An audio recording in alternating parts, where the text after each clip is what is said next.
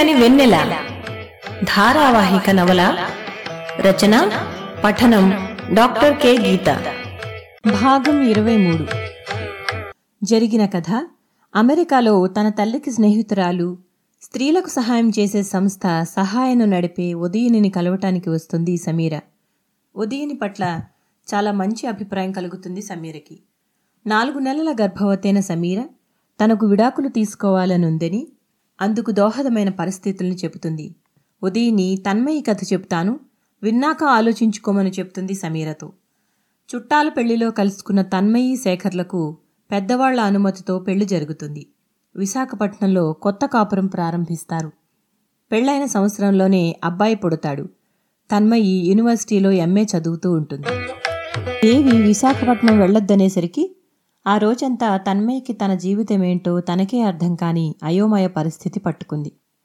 ఎప్పటికప్పుడు తనెంత విధేయంగా ప్రవర్తిస్తుందో అంతకు అంతా శేఖర్ అతని తల్లిదండ్రులు సమస్యలు తెచ్చిపెడుతున్నారు. అసలు విశాఖపట్నమే వెళ్ళొద్దనేంత తప్పు పని తనేం చేసింది? తనే ఒక సమస్య వేళకి ఒక పక్క ఈ కుటుంబం మన్ననలు పొందలేకపోతున్న బాధ మరో పక్క శేఖర్ ప్రవర్తనతో పుట్టుకొస్తున్న విసుగు. అన్నిటి నుంచి ఊరటనిస్తున్న ఒకే ఒక ఆధారం బాబు.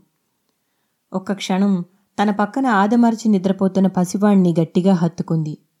విశాఖపట్నం తిరిగి వెళ్ళలేకపోతే ఎంఏ ఇక ఆగిపోయినట్లే. తన జీవితానికి ఏదో ఒక తోవ దొరుకుతుందనే ఆశతో ఎన్నో కష్టాలకు ఓర్చి ఈ ఎంఏ చదువుతోంది. నిద్దట్లో బొగ్గలు సొట్టపడేటట్లు నవ్వుతున్న పసివాణ్ణి చూస్తూ నాన్న నాకు ధైర్యాన్ని ఇవ్వరా? అమ్మ చదువు తప్పకుండా పూర్తి అవుతుందని చెప్పు అంది. కళ్ళు మూసుకుని ఏవేవో పెదవులు కదుపుతూ తనలో తను మాట్లాడుకుంటూ నిరాసక్తంగా నిద్దట్లోకి జారుకుంది. తెల్లారగట్ల పక్కనే పరిచయమైన శేఖర్ ఒంటి వాసనకి ఉలిక్కిపడి లేచింది. తన్మయి మీదుగా వంగి బాబుని ముద్దాడుతున్నాడు. తన్మయితో ఒక్క మాట కూడా మాట్లాడకుండా ఒంటి మీద చెయ్యి వేశాడు. మారు మాట్లాడకుండా ఒళ్ళప్పగించింది. మనసులో సుళ్ళు తిరుగుతున్న బాధ ముందు శరీరం బాధ చాలా చిన్నది.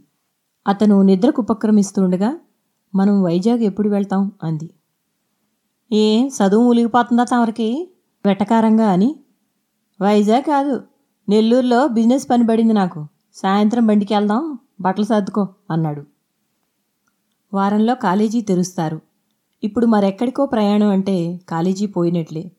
అయినా తమాయించుకొని మరి అక్కడ ఉద్యోగం అంది. ఆనా కానీ పోగేసే ఉద్యోగం ఉంటే ఏటి? ఊడితే ఏటి? దేవుడి దయవల్ల వ్యాపారం కుదురుకుంటే ఇలాంటి ఉద్యోగాలు నేనే నలుగురికి ఇవ్వగలను అన్నాడు. పొద్దున్నే దేవి తాన్మైనే పిల్లోని వదిలేలరా అనేదో అనబోయింది. నా కొడుకుని చూసి చాలాళ్ళు అయిపోయిందే కదే అమ్మా. పైగా అక్కడ హోటల్ తిండికి నా ఆరోగ్యం పాడైపోతుంది. రానీలే అన్నాడు. ఎన్నాళ్ళు అనే ప్రశ్న కూడా అడిగే ఉత్సాహం కూడా లేదు తన్మయ్యకి. విశాఖపట్నంలో ఇల్లు ఉంచాడో ఖాళీ చేసేసాడో మాత్రం అడిగింది. ఇప్పుడు ఈ ఇల్లు ఖాళీ చేసేస్తే మా బాస్కి అనుమానం రాదు. ఎదవ తెలివి ఏడిసినట్టే ఉంది. అయినా నెల్లూరులో ఒప్పందం కుదరని మొదట అన్నాడు. సాయంత్రం బండెక్కి తెల్లారగట్ల నెల్లూరులో దిగి బస్సు ఎక్కారు. అక్కడి నుంచి జీపులో కొంత దూరం. దాదాపు యాభై ఇళ్ళు ఉండే సముద్ర తీరపు బెస్తపల్లెకి పదకొండు గంటల వేళకి చేరుకున్నారు. ఏదో ఇంటి ముందు జీపు దిగేసరికి మధ్య వయసు ఆవిడ వచ్చి పలకరించింది. ఆ తెలుగు యాస మొదట అర్థం కాలేదు తన్మయ్యకి. శేఖర్కి బయట వాకిట్లో చిన్న నులక మంచం వాల్చి అలసిపోయి ముఖం పీక్కుపోయిన తన్మయిని భుజాన నిద్రపోతున్న పిల్లాడిని లోపల గదిలోకి రమ్మని తీసుకెళ్ళింది. అది ఒకే ఒక్క గది వసారా ఉన్న గవర్నమెంట్ కట్టించిన పేదల పథకానికి చెందిన ఇల్లులా ఉంది. కింద గచ్చు లేదు. బయట వాకిట్లో కూడా ఇసుకే ఉంది. సముద్రానికి దగ్గరలో ఉన్నట్లు హోరు వినిపిస్తూ ఉంది.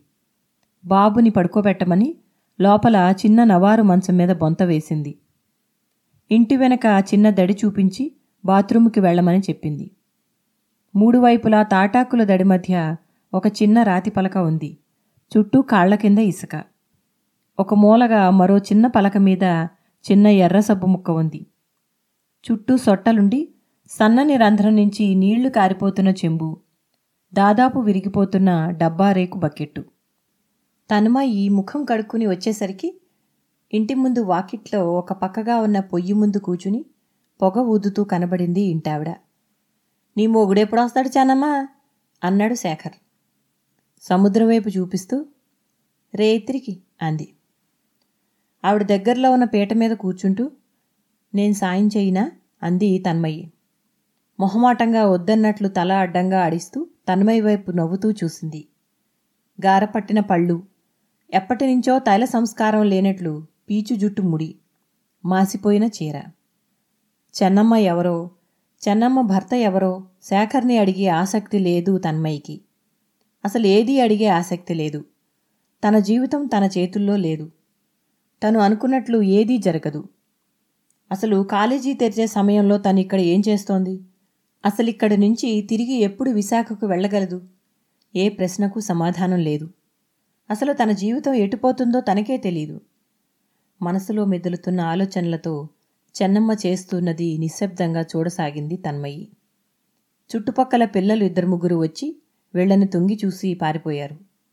అంతా పేదరికంలో మగ్గుతున్నట్లు వాళ్ళ ఒంటి మీద అరకొరగా ఉన్న బట్టలు మాసిన ముఖాలు చూస్తే అర్థమవుతున్నాయి. శేఖరు ఆమెతో పరిచయం ఉన్నట్లు మాట్లాడుతున్నాడంటే ఇంతకుముందు ఇక్కడికి వచ్చి ఉండాలి. ఎప్పుడూ ఎక్కడికి తీసుకెళ్ళని తనని ఇక్కడికి ఈ ఊరికి అసలు ఎందుకు తీసుకొచ్చాడో అర్థం కాలేదు. నెల్లూరని చెప్పి తలుపు ద్వారబంధం లేని ఈ బెస్తపల్లికి తీసుకువచ్చాడు శేఖర్. అయోమయంగా ఎటో కొట్టుకొచ్చిన జీవితం. దూరంగా వినిపిస్తున్న సముద్ర తీరానికి చేరి ఇసుకలో చతికిలబడి ఆకాశాన్ని తాకే సముద్ర కెరటాల మీద వేళ్ళాడే దిగంతం పగిలేలా అరిచి గట్టిగా ఏడవాలనుంది తన్మయ్యకి. లోపలికి వచ్చి బాబు పక్కన నడుము వాల్చి కళ్ళు మూసుకుంది. మరో గంటలో బాబు నిద్ర లేచాడు. తడిగుడ్డతో ఒళ్ళు తుడిచి సంచిలోంచి శుభ్రమైన బట్టలు తీసి తొడిగింది. కింద వదిలేసరికి ఇంటి వాకిట్లో ఇసుకలో కూర్చుని నెత్తి నిండా ఇసుక పోసుకున్నాడు. సముద్రం హోరు వింటున్న కొలిది సముద్రాన్ని చూడాలన్న ఉత్సుకత బాగా ఎక్కువ కాసాగింది తన్మయ్యకి. కడుపులో ఆకలి నకనకలాడుతుంది. ఇంకో గంట వరకు అక్కడ వంట తెమిలేటట్టు లేదు. శేఖర్ ఎటో వెళ్ళడానికన్నట్లు పైకి లేచాడు. తన్మయ్య కూడా బాబుని ఎత్తుకుని లేచి నిలబడింది. నువ్వు ఉండు నేను అలా వెళ్ళొస్తాను సాయంత్రం టౌన్కి వెళ్ళిపోదాం అన్నాడు. ఒక పక్క నుంచి వీస్తున్న విసురుగాలికి పొయ్యిలో మంట ఆరిపోయి ఇంటావిడ అవస్థపడుతుంది. అన్నం అతి కష్టం మీద వండింది. మూడు గుడ్లు భద్రంగా పట్టుకొచ్చి నీళ్ళలో వేసింది. తన్మయ్యి ఆవిడ చేతుల్లో నుంచి కత్తిపేట అందుకొని ఉల్లిపాయలు గబగబా కోసింది. పరిచయంగా పొయ్యి దగ్గర కూచుని కట్టెలు ఎగదోసి పొయ్యి ఊదింది. ఆ మాత్రానికే చాలా ప్రశంసాపూర్వకంగా చూసింది చెన్నమ్మ. మీకెందుకమ్మా? అంది. పర్వాలేదులే అని చిన్నగా నవ్వింది తన్మయ్యి. చెన్నమ్మ ఏవేవో చెప్తూ ఉంది. శేఖర్ బాబు అప్పుడప్పుడు వస్తాడు మా ఆయనకాడికి సముద్రం మీదికి ఇద్దరూ కలిసి కూడా పోయినరంట ఎప్పుడు మా బెస్తగూడెంలో మేము చేపలే తిందుము. పట్నం పిల్లవి నీకు గుడ్లైనా పెట్టమని చెప్పిపోయినాడు మా ఆయన. సముద్రం మీద ఏటా ఒక్కో పారి బాగా వచ్చుద్ది ఒక్కో పారి పొయ్యుద్ది మీ వైపు రైళ్ళు తిరుగునా? నేను ఒక్క పారి ఎక్కినా. మాకు పిల్లల గాలే. పదేండ్లయ్యే పెండ్లై. ఏమిటేమిటో చెప్పుకెళ్ళిపోతుంది చెన్నమ్మ. అటూ ఇటూ ఇసుకలో దొరలడానికి విదిలించుకుంటున్న బాబుని ఒళ్ళో కూచోబెట్టుకునే ప్రయత్నం చేస్తూ కష్టపడుతున్న తన్మయ్యి ఇక లాభం లేక వదిలింది వాడిని. పది నిమిషాల్లో ఆ చుట్టుపక్కల పిల్లాడిలా తయారయ్యాడు. శేఖర్ వచ్చే సమయానికి తన్మయ్యి పొయ్యి ఊదుతూ ఉంది. చెన్నమ్మ ఆ లోపలికి ఏదో పట్టుకురావడానికి వెళ్ళింది. వస్తూనే చికాగ్గా ఎక్కడికి వస్తే అక్కడ వాళ్ళతో కలిసిపోవడమేనా? లే అన్నాడు చికాక బాబును తీసి ఇసుక దులుపుతూ అలాగా దానిలా నువ్వు పొయ్యి దగ్గర తయారవడం కాకుండా ఈయన్ని కూడా నీలాగే ట్రైనింగ్ ఇస్తున్నావేంటే? అని అరిచాడు. తన్మయ్య ఆశ్చర్యపోయింది. డబ్బులు లేని ఈ బెస్తపల్లెలో ఇంటామే డబ్బులున్న అతని యజమాని భార్య కంటే గొప్ప ఆదరం చూపిస్తుంది. డబ్బులు లేనంత మాత్రాన అలగా జనం ఎలా అవుతారు వీళ్ళు? తన దృష్టిలో డబ్బు మనిషికి తిండి పెట్టే కాగితం మాత్రమే. మనుషులకు మధ్య అంతరాలు సృష్టించే అడ్డుగోడ కాదు. శేఖర్తో అదే అనబోయి అంతలోనే లోపలున్న చెన్నమ్మ ఏమనుకుంటుందో అని వంగి చూస్తూ చప్పున లేచొచ్చి బాబుని ఎత్తుకుని చీర చెంగుతో తుడిచి నులక మంచం మీద ఒకవైపు మాట్లాడకుండా కూర్చుంది. చెన్నమ్మ ఆ మాటలు వినదనుకుంటా. భోజనాలు లోపల వడ్డించి గుమ్మం అవతల నిలబడింది. కష్టపడి వండిన చెన్నమ్మ అలా అంటనట్లు దూరంగా నిలబడ్డం అన్యాయంగా అనిపించింది తన్మయ్యకి. చకచకా తిని బయటికెళ్ళి చెయ్యి కడుక్కుని నువ్వు తిను చిన్నమ్మ అంది. మరో గంటలో ఇంటి ముందు జీపు వచ్చి ఆగింది. శేఖర్ వెళ్ళి ఏదో మాట్లాడి వచ్చి వేళ పడవ రాదంట మనం అనవసరంగా వచ్చాం నడు అన్నాడు. ఎక్కడికి వచ్చామో ఎందుకు వెళుతున్నామో? అప్రస్తుతమైన తన్మయ్యకి ఇదొక కొత్త అనుభవం. చెన్నమ్మ జీవిత గాథ ఒక కొత్త కనువిప్పు. చెన్నమ్మకి పెళ్ళయి పది సంవత్సరాలు దాటింది. పిల్లలు లేరు. పుట్టింది పెరిగింది బెస్తపల్లెలోనే. తనకి దల్లా సముద్రం చేపల వేట. భర్త పచ్చి తాగిపోతూ తిరుగుపోతూ అతను సముద్రం మీదకి వేటకు వెళ్ళిన సమయంలోనే కాస్త మనసుకు ఊరట. అతనెంత సంపాదించినా అంతా ఖర్చు పెట్టేస్తాడు. అదే మాసిన చీర బతుకు. ఎన్నేళ్ళు గడిచినా అదే జీవితం. తన్మయ్యకి ఎన్నో జవాబుల్లేని ప్రశ్నలు ఒక్కసారిగా మనసులో మెదిలేయి.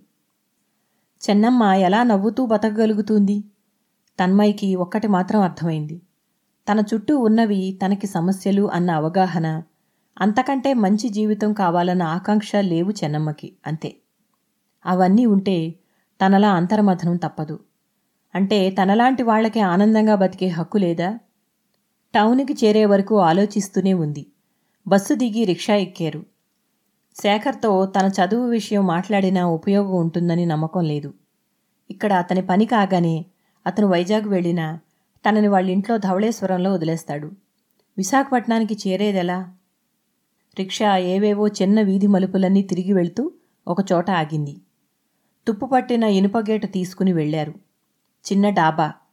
పక్కన ఇరుకు సందులో నుంచి పైకెక్కితే మేడ మీద ఉన్న ఒకే ఒక గదిలోకి అడుగుపెట్టారు. ఇంటి చుట్టూ ఉన్న చిన్న ఆవరణలో దట్టంగా చెట్లు ఉన్నాయి. మెట్లెక్కుతూ ఉండగా కిందన ఆ ఇంటి వాళ్ళ అమ్మాయి అనుకుంటా పద్దెనిమిది పంతొమ్మిది ఏళ్ళుంటాయేమో. తెల్లగా బొద్దుగా చూడచక్కగా ఉంది. శేఖర్ని చూసి సిగ్గుగా నవ్వి లోపలికి వెళ్ళిపోవడం శేఖర్ హుషారుగా మెట్లెక్కడం గమనించింది. పైన గదిని ఆనుకునున్న వెనక వైపు ఒక బాత్రూం ఉంది. సామాన్లవి ఏమీ లేనందువల్ల గది విశాలంగా కనిపిస్తుంది అంతే. తమ ప్రాంతానికి ఇక్కడికి పెద్దగా తేడా ఏమీ లేదు. ఇళ్ళ బయట అవే మురికి కాలువలు అవే మట్టి వాకిళ్ళు. శేఖర్ ఒక గంటలో బయటికెళ్ళి వస్తూ ఒక చిన్న స్టవ్వు ఒక రెండు గిన్నెలు కంచాలు గ్లాసులు ఉన్న ఒక గోని సంచి పట్టుకొచ్చాడు. ఎవరో బాగా వాడేసినవి అవన్నీ. ఆ అమ్మ మొదట నేను వచ్చినప్పుడు కట్టించింది ఇప్పటికి ఉపయోగానికి వచ్చాయి.